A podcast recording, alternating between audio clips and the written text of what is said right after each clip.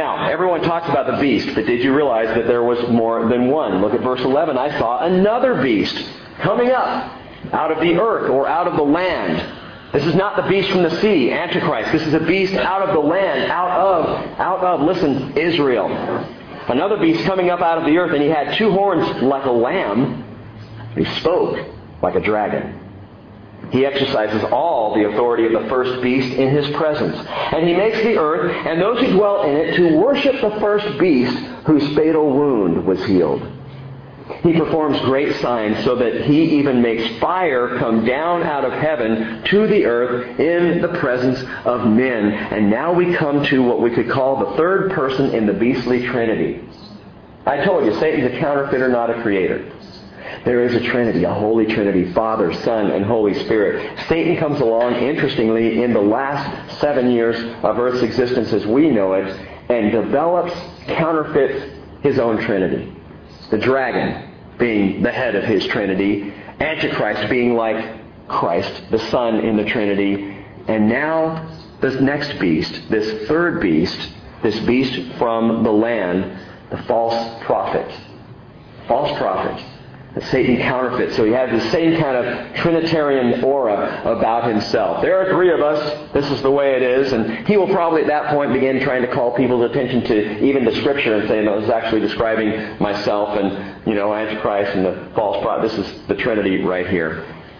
Now remember, the beast from the sea indicates that Antichrist will come from the nations, the sea, the Mediterranean being the sea of humanity.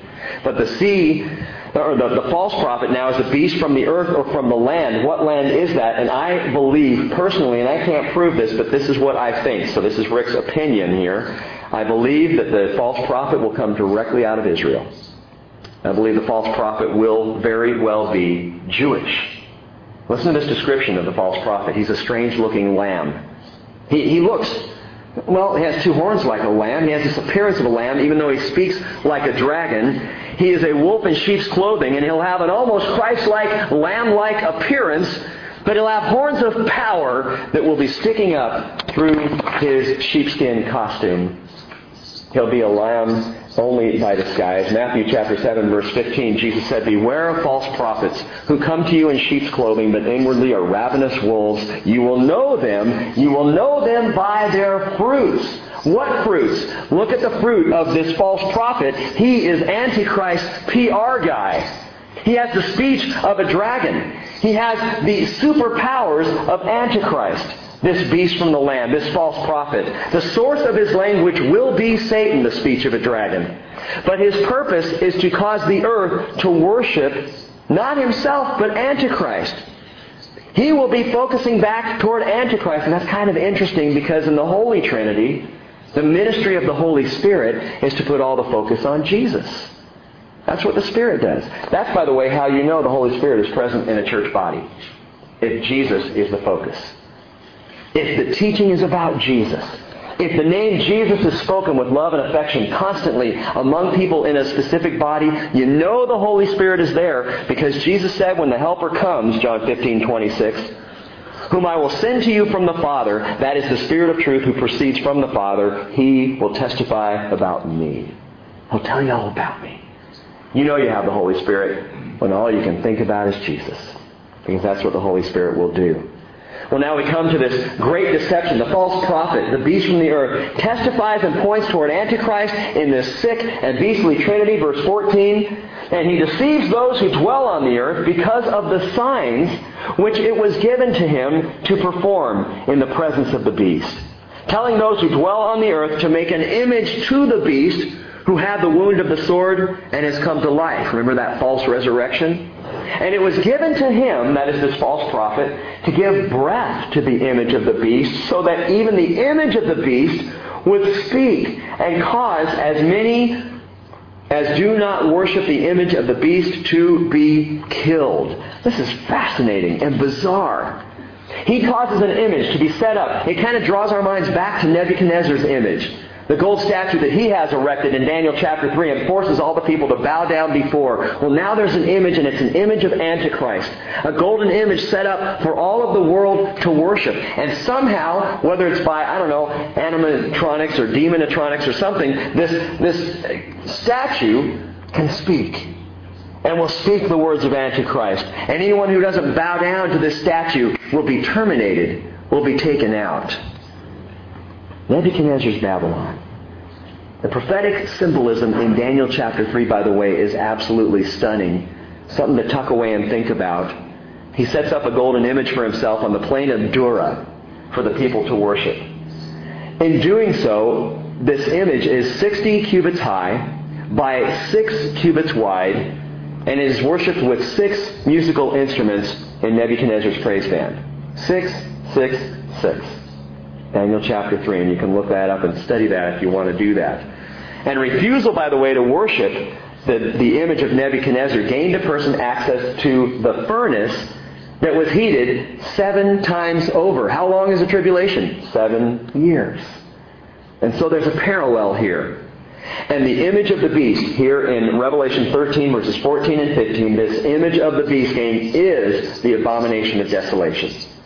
This is what Daniel talked about. It's what Jesus referred back to, Matthew 24, 15. Jesus said, Therefore, when you see the abomination of desolation, which was spoken of through Daniel the prophet, standing in the holy place, let the reader understand, then those who are in Judea must flee to the mountains. And you can compare this to Daniel chapter 11, verse 31, and Daniel chapter 12, verse 11 as well. What is this image? How is this functioning? This image is a death machine, which is interesting to me because idol worship kills anyway. Any worship of idols brings about death. Now consider this verse. Deuteronomy chapter 6 verse 4. It's called the Shema. It is the centerpiece of verses for Israel and the worship of the Lord by the Israelites.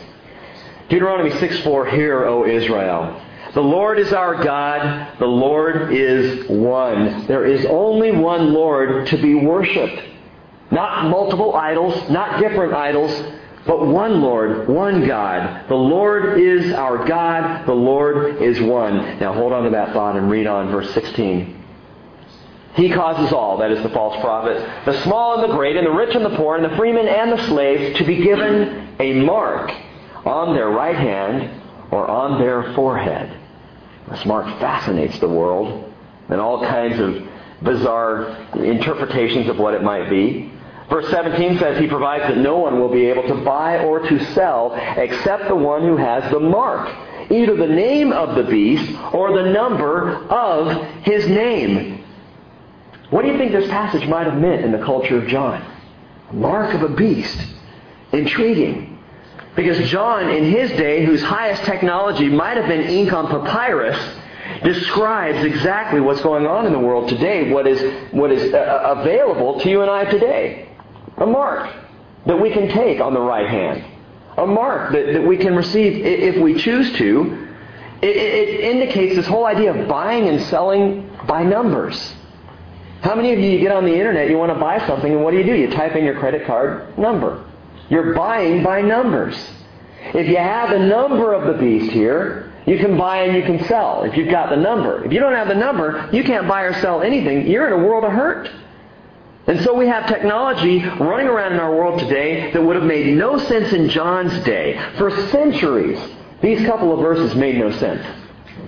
Bible scholars, even in the 18th century, would read this verse and say, what could this possibly be? How could Antichrist cause everybody to have a certain mark and you got to buy it? How does that work? And we take our credit card and we swipe it right through the machine on the way through the grocery store and we're out of there. It's done. How much easier would it be if maybe we even had a credit card number embedded or implanted, say in our hand, and we could just run our hand underneath the scanner and off we go? In fact, security-wise, that makes a lot of sense. No one can rip off your hand. And if someone walked into a grocery store with a cut off hand and tried to buy something, I think people would notice. It's not going to work. It's great security. It makes perfect sense. In fact, we are living in a society that is very fast becoming cash free. You don't use cash hardly at all. I rarely even have cash in my wallet. The banking system, by the way, has been pushing for a cash-free society for years. Every check written costs somewhere between 35 and 60 cents to process. There's a cost involved. Whereas electronically, each transaction costs about a penny. That's a huge savings of money for the banking industry. The IRS loses, listen to this, up to $1 trillion a year to the underground economy, that is, people paid who are not declaring what they're receiving in payment. Tax evasion based on cash only transactions. They estimate up to a trillion dollars a year. And our national debt would be solved, you know, if everybody just paid taxes. What about security in the post 9 11 world? On that day when suddenly, at the fall of the towers, human lives were lost, decimated in that burning, heated pile of rubble, remains never to be found again. How would you know if one of your loved ones was actually in that pile of rubble? There's no dental records. Nothing's left. How could you ever really know? Oh, you obviously make the assumption they never came home. That was the last morning I saw them. But if there was something embedded, a chip perhaps, a way that people could be tracked, then all we'd have to do is track that down. My dog Reggie already has a tracking chip. I thought that was very interesting. I came home and Cheryl brought Reggie home from the vet and he had his shots and got his chip. I said, what? He got his chip? And I quickly looked at his paws to make sure it didn't say 666. You know, I just want to make sure. My dog wasn't going to bark at a beast. Now, he is a beast. He urinated on the floor twice today. Little beast. I don't appreciate that one bit. But listen, if you want to study this further, I'm not going to take a lot of time on it tonight. I encourage you to go to verichipcorp.com. V-E-R-I, chip, C-O-R-P. Verichipcorp.com and just look at what they're doing. Look at the technology available today to implant a mark. It's amazing. And by the way, people are already doing it. In fact, for medical records alone, Cheryl went into the hospital, and one of her great frustrations was she was in intense pain, and we're talking kidney pain. It was awful. And they had her on morphine, and so she's, you know, floating in and out.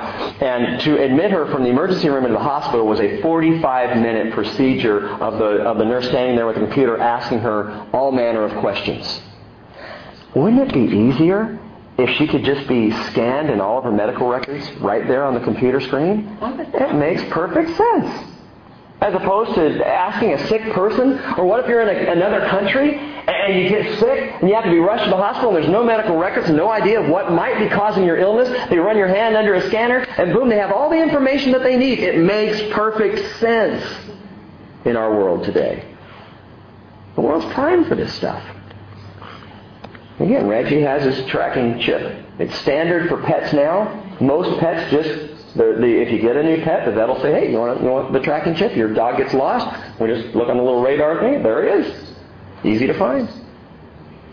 Standard for pets. In Antichrist reign, it will be standard for humans.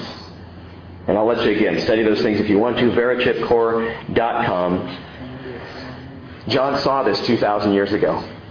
He saw right where we're at and the technology, and he couldn't have possibly known. Now listen.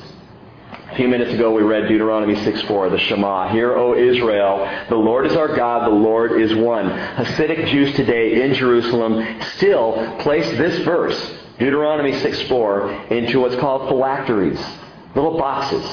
And you'll see those little boxes tied on the forehead or bound around the wrist on the hand. Still worn, the hand, the forehead, and along comes the Antichrist and says you got to have a mark on the right hand or on the forehead. He's a counterfeiter. He's a counterfeiter. There's no creativity here. He's nothing more than a crafty counterfeiter. By the way, one more quick thing what the Bible has to say about marks and taking marks, Leviticus 19:28. God says, "You shall not make any cuts in your body for the dead, nor make any tattoo marks on yourselves. I am the Lord." Oops. Any tattoos here? Maybe you not want to raise your hand. It's coming up. Oh, okay. What's this talking about? What was the problem? God's not talking about tattoos as we have them today. But tattoo marks for the people of Israel was absolutely forbidden. Why? Why in the Levitical law was it forbidden? Because historically, Canaanite pagans tattooed their bodies. And God said, do not be like them. Don't look like them. God wanted Israel to be different than the pagan nations in the area into which He was bringing them. And prophetically, prophetically speaking, there's a mark coming down the pike that ultimately will mean damnation, and it's the mark of the beast. And I mention this because there has been a move in American Christianity toward relevance, to look like the world looks. When I was in youth ministry, not a decade ago, youth pastors looking like the kids they were serving. I never did because every time I tried, it just looked dorky. You know, I just looked like an older guy trying to look like a teenager. So I just gave up that and just said, I'm just going to be myself. But I, so many of my youth pastor friends who were tipping their hair and they were getting the tattoos and they were getting earrings and they were doing everything they could, you know, earring uh, their tongue rings, the whole thing, just to be. And I don't know how you could do that if you're if you're spending your time teaching the Bible and you got to talk a lot and you got a tongue ring. I don't know how they did that, but they were trying to be relevant. Oh, let's be relevant for the world. Problem is that's not relevance; it's relegation. It's relegation. It's relegating the truth for the sake of relevance. And in that context, when we do that, we lose touch, gang, with the Lord. Now in Leviticus, God doesn't say avoid tattoos because Antichrist is coming. He says, don't do it, Israel, because I'm the Lord. And again, you guys are tattoos. It's Levitical law. Are you under the law? Kevin? Good. You're all right. Don't worry about it. That's my take on tattoos. But the problem with the mark of the beast ultimately is the mark. Listen to this and don't miss this. It's very important and it will answer a question for you. The mark of the beast is a mark of loyalty to Satan.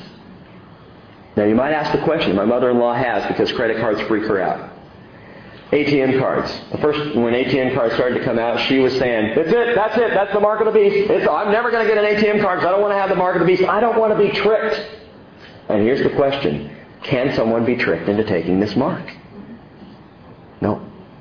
No way. God makes sure that people will know exactly what they're choosing. Look at Revelation 14, verse 9. Another angel, a third one, followed them, saying with a loud voice, If anyone worships the beast and his image and receives a mark on his forehead or on his hand, he will also drink of the wine of the wrath of God, which is mixed in full strength with the cup of his anger. And he will be tormented with fire and brimstone in, in the presence of the holy angels and in the presence of the Lamb. You take the mark, you will be damned. And this angel sent by God during the tribulation will be proclaimed proclaiming this throughout the world. And that is grace, my friends.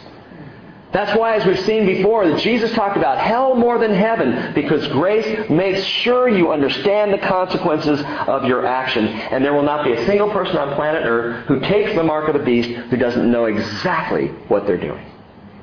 God will make sure of that. Verse 18 of Revelation 13. Here is wisdom. Let him who has understanding calculate the number of the beast. For the number is that of a man, and his number is 666. One of the most enigmatic verses in all Scripture. People go to that, what's that mean? What does it look like? You see those movies where, you know, the evil guy has a 666 tattooed on his arm or, or, you know, they use it in all kinds of demonic ways, trying to make something more of it than it truly is. Here's the deal on the number. Here's all, John tells us all we need to know and understand about the number. What is the number 666 all about? And if anyone wonders, by the way, whether the beast is an empire or a person, John tells us, the number, the 666, is simply the number of a man, which tells us two things. Number one, the beast, Antichrist, will be a human, will be a man. No question about it. 666, the number of the beast, the beast is a man. But it also tells us something else incredibly revealing. And I want to end with this thought tonight. There's an interesting calculation that can be done right here that yields for us the identity, the name of Antichrist. And I told you before, I'm not going to tell you what that is tonight. But we will come back to that and look at it, and it's absolutely fascinating. But this is what I want you to take home tonight, and listen closely because it's just awesome. 666. You could draw a line over it because it just continues repeating because 666 never gets to 7. It never arrives at 7. The number of man, man was created on day 6. 6 is always the number of man in the Bible. Man is imperfect. Man is incomplete. Man is not quite to the number seven. We stop at six. It's a picture of endless incompletion. But there is a number of completion in the Bible, and that's the number seven. And it's so important in Scripture. Listen to this. The Bible records seven days of creation. The seventh day is a day of rest. Seven days of rain after Noah enters the ark. Seven days between the doves. Jacob serves for seven years to get both Rachel and Leah. Leah then Rachel. And Joseph interpreted Pharaoh's dreams of seven cows and seven ears of corn. There were seven articles of tabernacle furniture. There were seven lamps on the menorah, seven major feasts for Israel, seven days of the Feast of Unleavened Bread, seven weeks to the Feast of Weeks, seven months between Nisan and Tishri, every seventh year a sabbatical year, and seven times seven years to the Jubilee. Seven's a big number in Scripture. Seven priests march around Jericho with seven trumpets seven times in the book of Joshua. There are seven nations listed in the land of Canaan that Israel would overcome. Solomon took seven years to build the temple. Naaman washed seven times in the river. Jesus fed 4,000 people with seven loaves of bread, and there were seven basketfuls left over. Jesus cast seven demons out of Mary Magdalene and said that we should forgive 70 times seven. Do you get the importance of the word of the number seven here? Throughout Scripture, that number of completion. But listen, I want to take it up a notch. And I don't know if all of you have heard this. I know a few of you have, but it's just so cool. Imagine tonight if I gave you an assignment, passed out paper and pens, and put you into small groups and said, we're going to create a genealogy. We're just going to write up, and it's a pretend. We're not, it's not even going to be real. But we're going to come up with a list of names and create a pretend, a phony genealogy in our little small groups tonight. But here are the rules for it. The number of words written out in your genealogy must be divisible by seven. Okay? Must so you have 49 words in it, you know, you could have whatever divisible by seven. The number of letters, though, also must be divisible by seven. It's going to get a little tougher. The number of vowels and consonants each must be divisible by seven. The number of words that begin with a vowel or with a consonant must be divisible by seven. The number of words that occur more than once, ah, those need to be divisible by seven as well. The number of words that occur more than, in more than one form or in only one form must each be divisible by seven. Okay, you're keeping track with this? It's not that hard. the number of nouns in your genealogy must be divisible by seven. The number of words that are not nouns must be exactly seven. And not divisible, just exactly seven. The number of names in your genealogy must be divisible by seven. The number of male names in your genealogy must be divisible by seven. The number of generations must total 21. Again, divisible by seven. Could you do it? The odds are against us. The odds are somewhat stacked. In fact, it's staggering. Chuck Missler, in his book Hidden Treasure, says the following The odds of a random text complying to only nine heptadic constraints, that is, constraints that it must be divisible by seven, nine divisions of seven, is over 40 million to one. Put that a little finer for you. If it took you 10 minutes per draft, and you worked at it 40 hours a week at 50 weeks a year, you could possibly get the job done in 3,000 years. that would be a long night. What does this mean? Why am I pointing this out? Gang, the Gospel of Matthew, chapter 1, verses 1 through 11, gives us a genealogy that meets that criteria.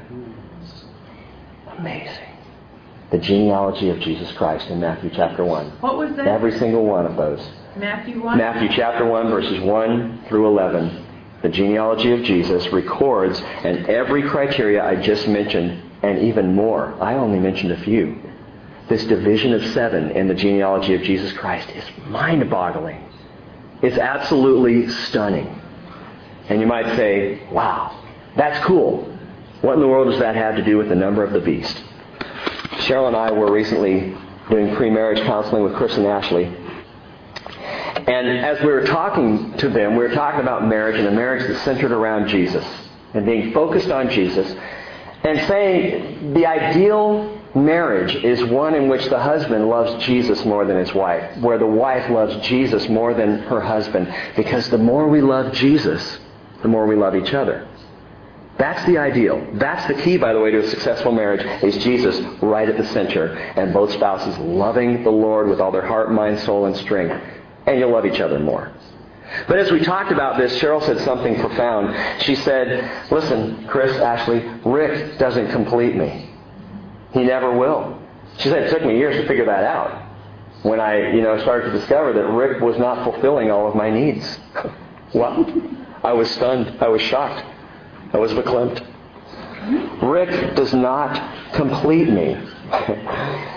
Jesus does. Jesus completes me. Renee Zellweger does not complete anybody. For those of you who saw Jerry Maguire years ago, that was the big famous phrase from that movie, you complete me. Oh, it's so romantic and it's so wrong. No human being can complete another human being. Only Jesus completes me. Only Jesus is the perfect seven. Only Jesus is the complete number. I'm 666, gang. I'm not saying I'm the beast. But I'm the number of a man. And I can't complete anybody, and neither can you. But Jesus Christ does and can and will complete us.